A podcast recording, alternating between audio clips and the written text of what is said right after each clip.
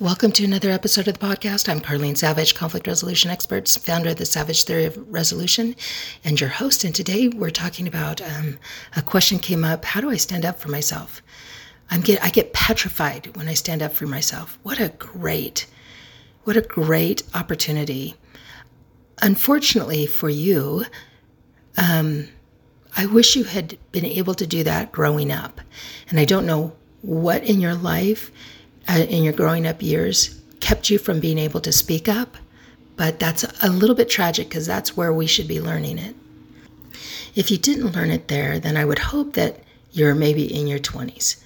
And because that that can certainly lay over if you didn't get an opportunity to do it as a teen and maybe there was just too much peer pressure to stay silent didn't feel comfortable enough um, not enough experience you know, exposure to it, to an opportunity to speak up and speak your mind, maybe because people just simply supported you or didn't challenge you.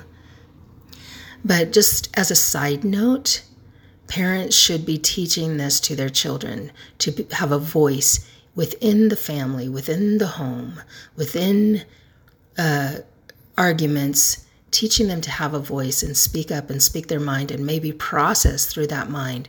Parents need to be teaching that to their children. That's part of parenting. That's part of our responsibility in parenting is to teach them how to have a voice, what it looks like, what it sounds like, and let them make all the fumbles and faux pas while they're raising their children. Allow those children to create all the crazy within that family unit so that they can get out when they get out into the world, when they have their first job, when they um, go to college, when they get married, um, have coworkers, they will be able to speak up a little bit better, a little bit differently. Now, things like tragedy, um, things like that, personal offenses, uh, you know, crime against them, those things can can kind of push that ability to speak up back again.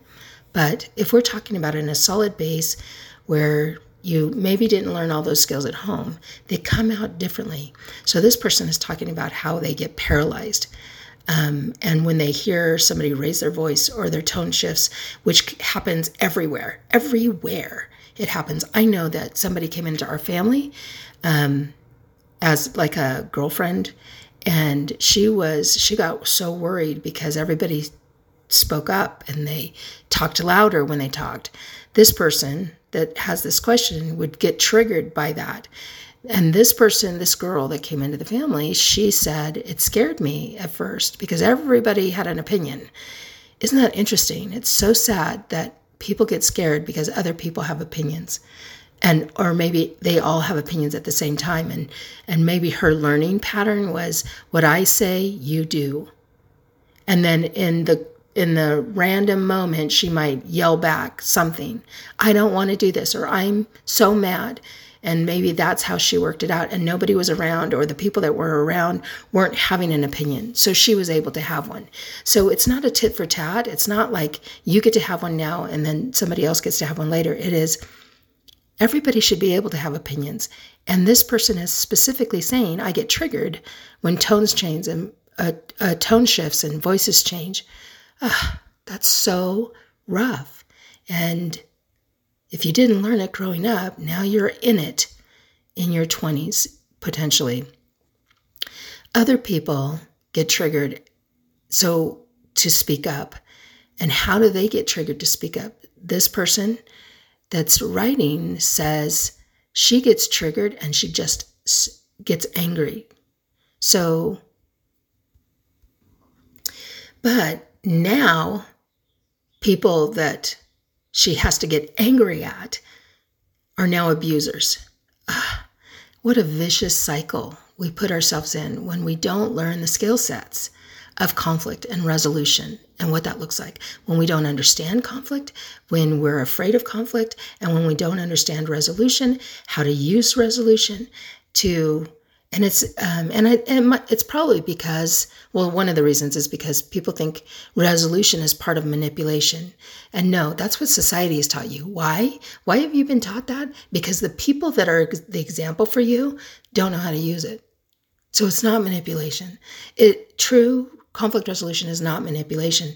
But society has taught us such a poor form of resolution that it, it, feels like manipulation. So this person is saying, I have to get so angry that my abuser, and that's how she is voicing that if I have to get angry, you have abused me because I had to do that.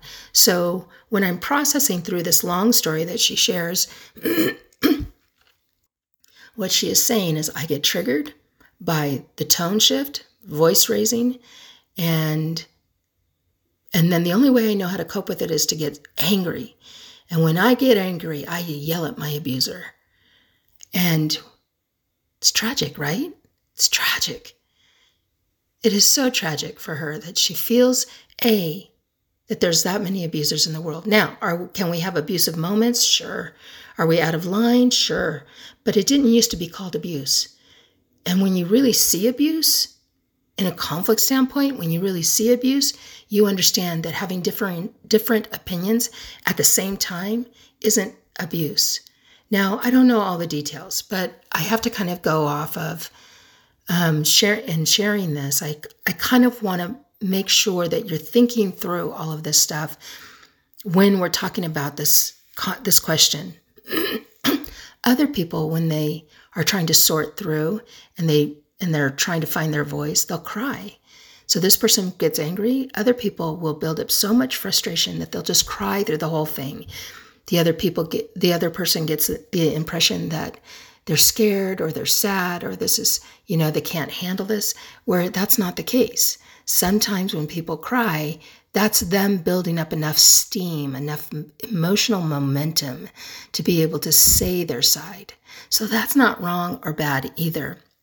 But again, that's one of the skills of understanding conflict and resolution is that you can now look at people and go, oh, okay, so I don't know if they're crying because they can't handle it or if they're crying because they can and they just built up momentum.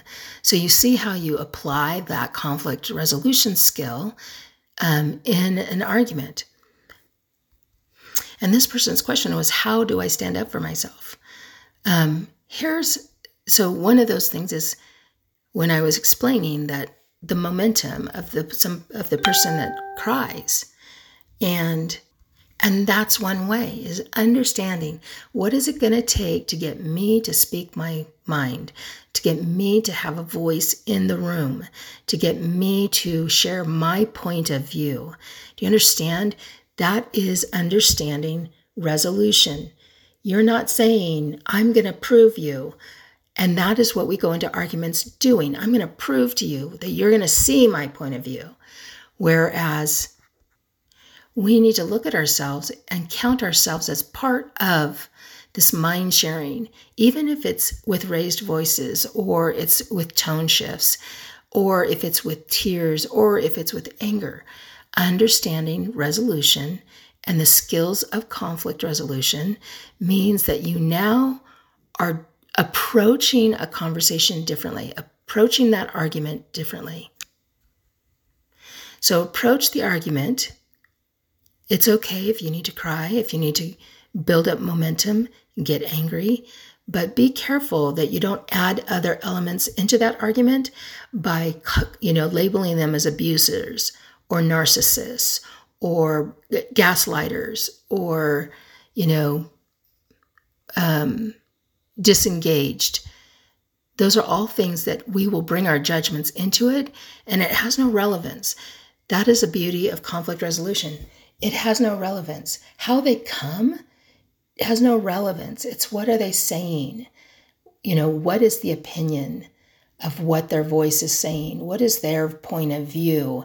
Listen for those things in an argument.